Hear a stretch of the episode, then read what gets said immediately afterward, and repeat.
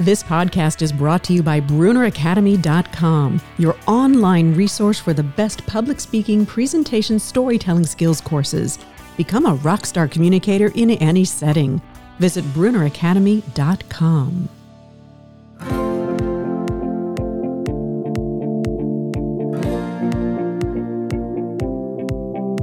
Who would have thought that a Disney movie would unlock a woman into helping her find her own voice, her message, and in many respects, stop trying to be so perfect? And that's exactly what happened to my guest.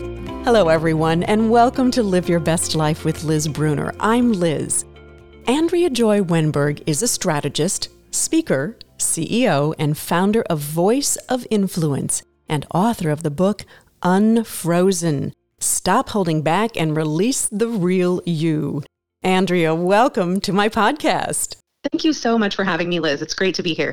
The Disney movie Frozen, you say, changed your life. Take us through that experience because you describe watching this movie as completely undoing you. well, it, it, sort of came at the right time for me. I'd been feeling kind of locked inside as mm though uh, the gifts the the things that i was thinking about my expertise felt like they were locked inside of me and i didn't really have a means for expression mm. and when i went to this movie I had two little kids that were about the ages of little Anna and Elsa. At the beginning of the movie, they are probably around four and six years old, and, and that's how old my kids were. And and there were just so many things at the beginning. I, well, I, I, I was surprised. I didn't know it would be a musical. and I love musicals. I love to sing. There were just so many things that kind of came together to set me up for feeling like I could re- resonate with the movie mm. and I could see myself in it. And by the end of the movie, I felt permission essentially to move forward and to do whatever it took to kind of unlock what was feeling locked up inside. That's such a beautiful word of giving yourself permission. It sounds like, in, in some respects, the movie reminded you of who you were and who you could be. Oh, yeah, definitely. It kind of reminded me of some of my story, and I felt quite a bit like Elsa, the, the main character, who she's pretty sensitive and intense emotionally inside. And in that intensity, that emotion would come out in the form of ice in her hands. So her self expression would come out and be evident for the whole world to see. And that ice would take shape in different ways based on what was going on inside of her. Mm. I could so resonate with the intensity of emotion Mm-hmm. I was seeing myself, and, and especially I would say in my parenting as a mom of young kids, I was seeing how my reactions to them and the way that I was with them was really dependent on how I was feeling inside. Wow. What I find so interesting too, though, is besides what was connecting and resonating for you on the inside, it eventually Watching this movie led you to write your memoir, which is the book that I mentioned, Unfrozen Stop Holding Back and Release the Real You. So the movie propels you to do this, and you just talked about having that voice trapped inside and wanting to let it out. So, how did writing the book actually help you find your voice and let it out? writing the book came you know it was about a year after watching the movie that i felt like i could finally put into words the way that the movie had made me feel. And i just did that in the form of a blog post. By sending that blog post out into the world it was just something like frozen top 10 reasons why i like the movie frozen or something like this. By the time i was able to get that out and i actually pressed send on that button it was a huge thing for me to step out and say i have something to say Mm-hmm. And I am not asking your permission anymore. I am taking the permission that I've given myself, that I feel like I have, and I am going to start sharing myself in a way that is more courageous and clear, perhaps. By just pushing send on that blog post and then continuing to blog and then putting myself out there more and more in a public way, by the time I got to writing the book, I'd been through a lot of putting little pieces of myself out into the world and realizing that those were kind of resonating, mm-hmm. that it's okay and my family's still okay. I'm still okay. Nobody's dying. That's exactly We're right. Be okay. oh my gosh. And if I do send this out into the world, maybe some other people will be able to feel like they can use their voice in a, in a bigger way too. And so it was probably that first blog post that really kind of set things in motion as far as, okay, here we go. Here we go. And it's such a scary thing to do. And I've read the book Unfrozen, and you write about how you didn't even realize that you were hiding the real you, and all of these efforts to grow in your ability to be real and take personal risks scared you to death. I think it mm-hmm. scares all of us, right? yeah, and it really did scare me to think about, you know, sharing my real self, I, even though I wanted to be authentic. Yes. I've I've always been super like I want to be relatable. But at the same time, I wanted to be good and strong and competent. Mm-hmm. I thought, really, if I could be good and strong and competent, then people will listen to me and I will actually have a voice in the world. I will have influence. I will be feel more connected to people because they'll respect me. But what I was finding was that the more that I was trying to be those things, good, mm-hmm. strong, and competent, it was almost like I guess I described it as hiding behind a pane of glass. Like I was looking mm-hmm. at the mm-hmm. world through a pane of glass because by trying to be something specific, I couldn't be who I really was. I couldn't acknowledge the vulnerabilities that I really did have. That made it difficult to actually connect with people what I'm hearing you say, and it, it resonates to something that I remember reading in the book, you believed that you were too much for others because you were too deep, you were too intense, you were too sensitive. And you even wondered if God had made a mistake in you because you, you thought things through so much. How does that feel today for you? So, I grew up in a religious tradition, and that really shaped the way that I was thinking about myself and myself in the world. Of course it did. It does for everybody. Any kind of whatever you grow up with, it's going to make a huge impact on the way that you see yourself and, and how you fit into the world. So for a while then, after writing the book, I really kind of pulled back from trying to engage in that area of my life and my spiritual life, trying to pull back from the culture that I grew up in because I needed to figure out what it was exactly that I actually still really felt like I wanted to speak to. Who do I really think that I am? And outside of the culture, lately I've actually been re-diving into what was that? What what was the whole picture that I grew up in and and how does that look for me now to speak into that now? I'm really actually kind of trying to figure that out. I'm, I'm not exactly sure, but I know that as a woman who feels a sense of responsibility to share my insights, to share what I'm seeing, but not just to share it. I also feel a responsibility to listen. Mm-hmm. I really believe that influence is is not something that is a, a one way impact.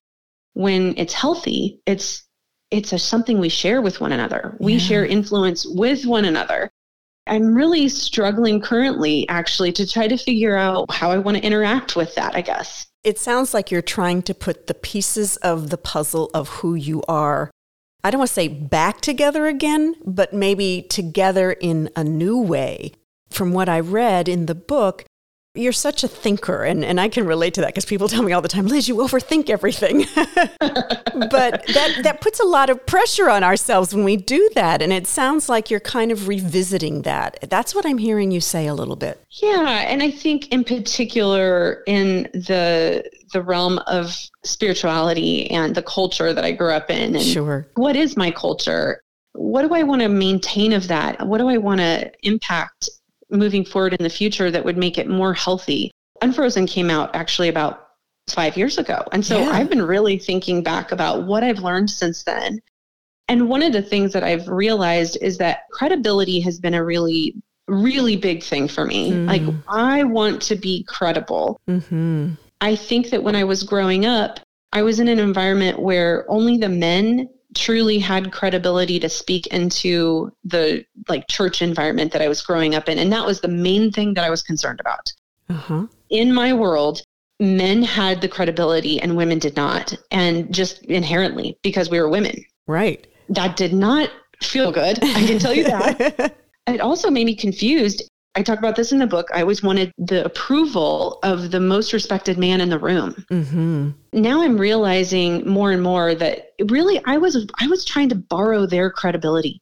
I wanted my own credibility for my voice, but I couldn't get it. I knew I couldn't achieve it on my own because I was a woman. So I needed the approval of the, the most respected man in the room because that would give credibility to my voice. And then anything that I would say might actually have an impact, but it wouldn't without their credibility. What I also am remembering from the book, and this I believe would probably have had a profound impact on that approach and philosophy and thinking that you had. And it came from your grandmother telling you that you don't want boys to think you're smarter than they are. Yep. Wow. I was actually going to seminary and she was like, well, you know, she was so wonderful. I love my grandmother for so many reasons. But, you know, this was her reality too. Yeah. If you show up in the classroom and you answer all the questions, then you're not going to find a husband. Essentially, is what that came down to. Oh my gosh. You have to hold back. I think there's wisdom in in like well, sure, we need to listen to other people. We mm-hmm. shouldn't make our voice be the only voice that's heard. But we also don't need to hold back in the sense of, I don't want to share my voice at all. I don't want to share too much because I'm trying to look for the approval of others. There's a difference. Right. Definitely a message I heard. And I was like, oh, shoot. and I really thought that that was probably true. Well, I imagine there are a lot of women who probably grew up with that thinking too. In the book, what I think is so important and want people to come away with is the authenticity that you've shared. I mean, you reveal the struggles of dating, motherhood, marriage, and almost the unexpected disappointments that you had that led to sort of anxiety and depression and wanting to be a perfect mother and, and having this inner dialogue in your head that somehow you were failing your family. And I think a lot of parents can relate to that, men and women that they feel mm like because they're trying, you know, I'm at work and I should be at home, or I'm at home and I should be at work. I mean, all those things play into those dialogues that go on in our heads. You mentioned a moment ago about being in seminary, and I know that your faith and your music have played huge roles in your life. And you got your master's in counseling ministry. What did you hope you were going to do with that degree initially? That's a great, great question because I actually went to seminary with all these questions in my head. And I was like, okay, how do I get out of here with the least amount of debt and the most amount of whatever I want to learn? oh my gosh. I actually just like went to the course book and I marked all the courses that I really wanted to take that looked interesting to me that would help satisfy some of these questions that I had burning inside then how do I take these and turn them into a degree? And oh, looks like it fits counseling ministries. We'll go with that one. we'll go that route. yeah, yeah. And so I, I really didn't know. There was a point at which I realized I wanted to write and speak, mm-hmm. have some sort of impact. I think at the beginning of seminary, my hope was to find out the best way to live so that I could share that with everybody else and solve all their problems. and solve everybody's problems. Because even yeah. growing up, people were coming to you. You were sort of the counselor to a lot of your friends growing up and in, in high school as well as in seminary. I sure fancied myself that way anyway. I don't know if that's the case, but it sure seemed like that to me. And and yeah, I wanted to be that person. Yeah. But by the end of seminary, I had way more questions than I had answers. I had a nuanced view of all of these theological questions that I'd had. I wanted to come out with my final answers so I could move on with my life. Instead, I came out with more questions and more ambiguity, and yet probably a much more healthy sense of what it means to be human mm-hmm. and how to connect with real humans and with God. And so what I wanted to do with that, well gosh, I didn't know. I I actually went to a like kind of a guidance counselor kind of person in graduate school they said, well, what do you want to do? And this is towards the end and, of my degree. And I said, I, I don't know. I'd probably work in a church maybe, or I'm not exactly sure. And he said, well, you're going to have to move denominations because yes, that's the right. denomination that you're in is not going to hire you to do what you want to do. And I thought, oh my gosh, I am stuck. I'm not going to have a, a way to get out of this and I'm not going to have a job really. I mean, I, I felt like a personal win to mm-hmm. have gone through this experience. But in terms of what I was going to do with it, I had no idea. And I actually went back to teaching for two more years before I got married, had kids, didn't do anything for a while. I mean, I was just lost with what to do with myself. Wow. I see your book in many respects as a love story. It's about mm. your love of God and faith. It's a love story about you and your husband, Aaron, which you say took 12 years to find that you guys do fit together. and it's also a love story about how you learned to love yourself. Does that resonate for you? Hmm. I certainly resonate with the first two and the learning to love myself piece of it. I think probably what I would say is I'm probably learning to love myself more. Mm. Maybe at that point it was almost just to be okay with who I am.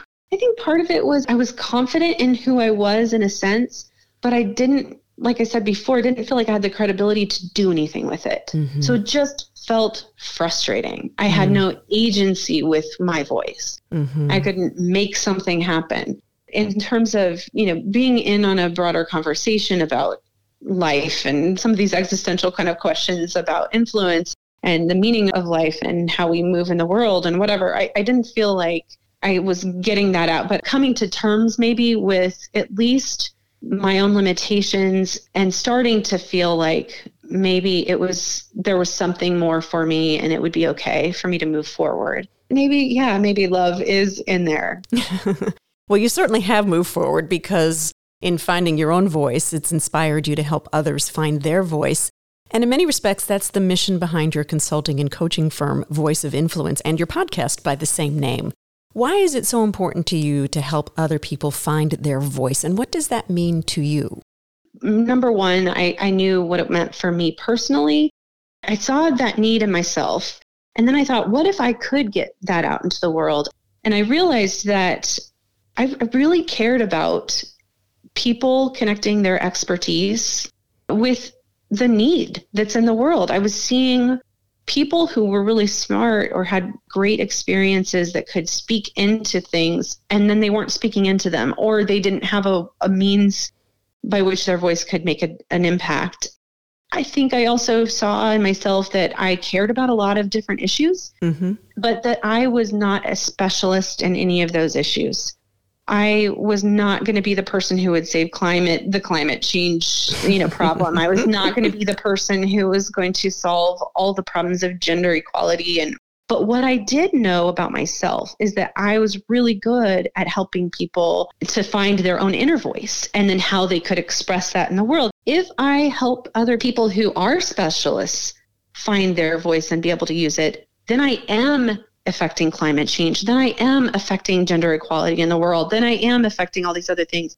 And it's not because I have a specialization in those things, it's because I'm just supporting those who are doing the work. At this point, I want to build a business that's sustainable, that is propelling this message, hopefully impacting people individually on the kind of thought leadership side with the podcast and book, but then also corporately in groups where there are plenty of leaders that are trying to make change that they really believe in something or there's something that they, they really know needs to happen, but they're not quite sure how to make it happen. And I can help them make it happen.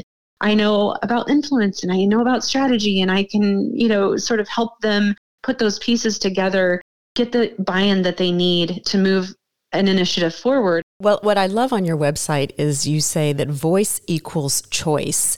And people can't buy into your ideas until they believe you, until you say what matters. And I, I really like that. It sounds like, Andrea, you've learned so much about yourself, not only in writing the book, but also in working with other people, helping them find their voices. How has all of this translated into you living your best life right now? I think that part of it is just recognizing that it's all a journey, that living one's best life is not a a destination that I've reached, but that there is a continual process and that that process is something to be enjoyed. Even the pain, even the, the frustration, that those things are things that actually propel us forward. I don't feel like I've arrived in that sense of, you know, there's lots of things I'm frustrated about still, but I've recognized that the frustration is an indication of my direction that I should be taking.